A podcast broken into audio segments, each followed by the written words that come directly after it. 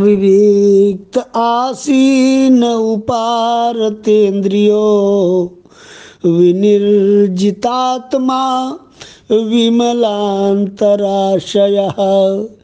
विभावैदिकमनन्यसाधनो विज्ञानदृक् केवल आत्मसंस्थितः।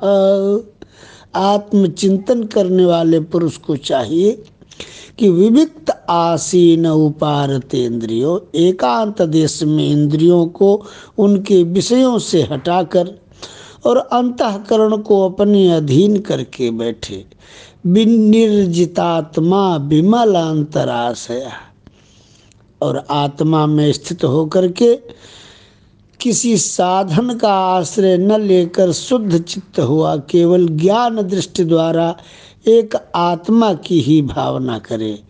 विभाव एकम अनन्य साधनो विज्ञान दृक् केवल आत्म संस्थित विश्व यदि परमात्मदर्शनं विलापयेदात्मनि सर्वकारणे।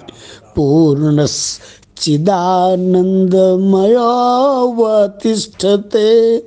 न वेदबाह्यं न च किञ्चिदान्तरम्।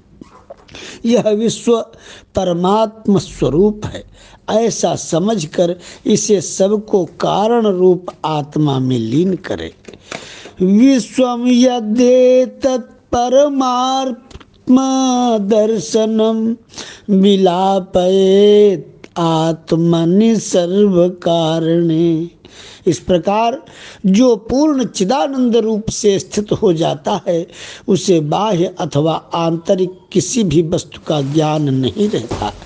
पूर्णश्चिदानन्दमयोऽवतिष्ठते न वेदबाह्यं न च किञ्चिदान्तरम्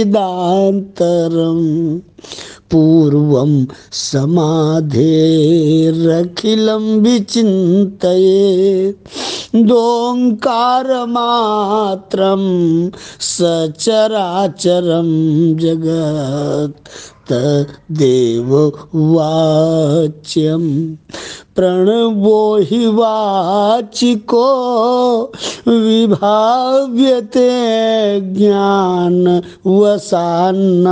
बोधतः तदेव वाच्यं प्रणवो हि वाचिको विभाव्यते ज्ञानवसान्न बोधतः समाधि प्राप्त होने के पूर्व ऐसा चिंतन करे, पूर्वम समाधि, कि संपूर्ण चराचर जगत केवल ओंकार मात्र है।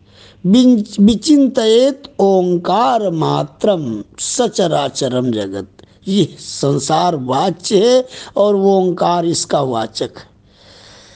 अज्ञान के कारण ही संसार की प्रतीति होती है। ज्ञान होने पर इसका कुछ भी नहीं रहता है।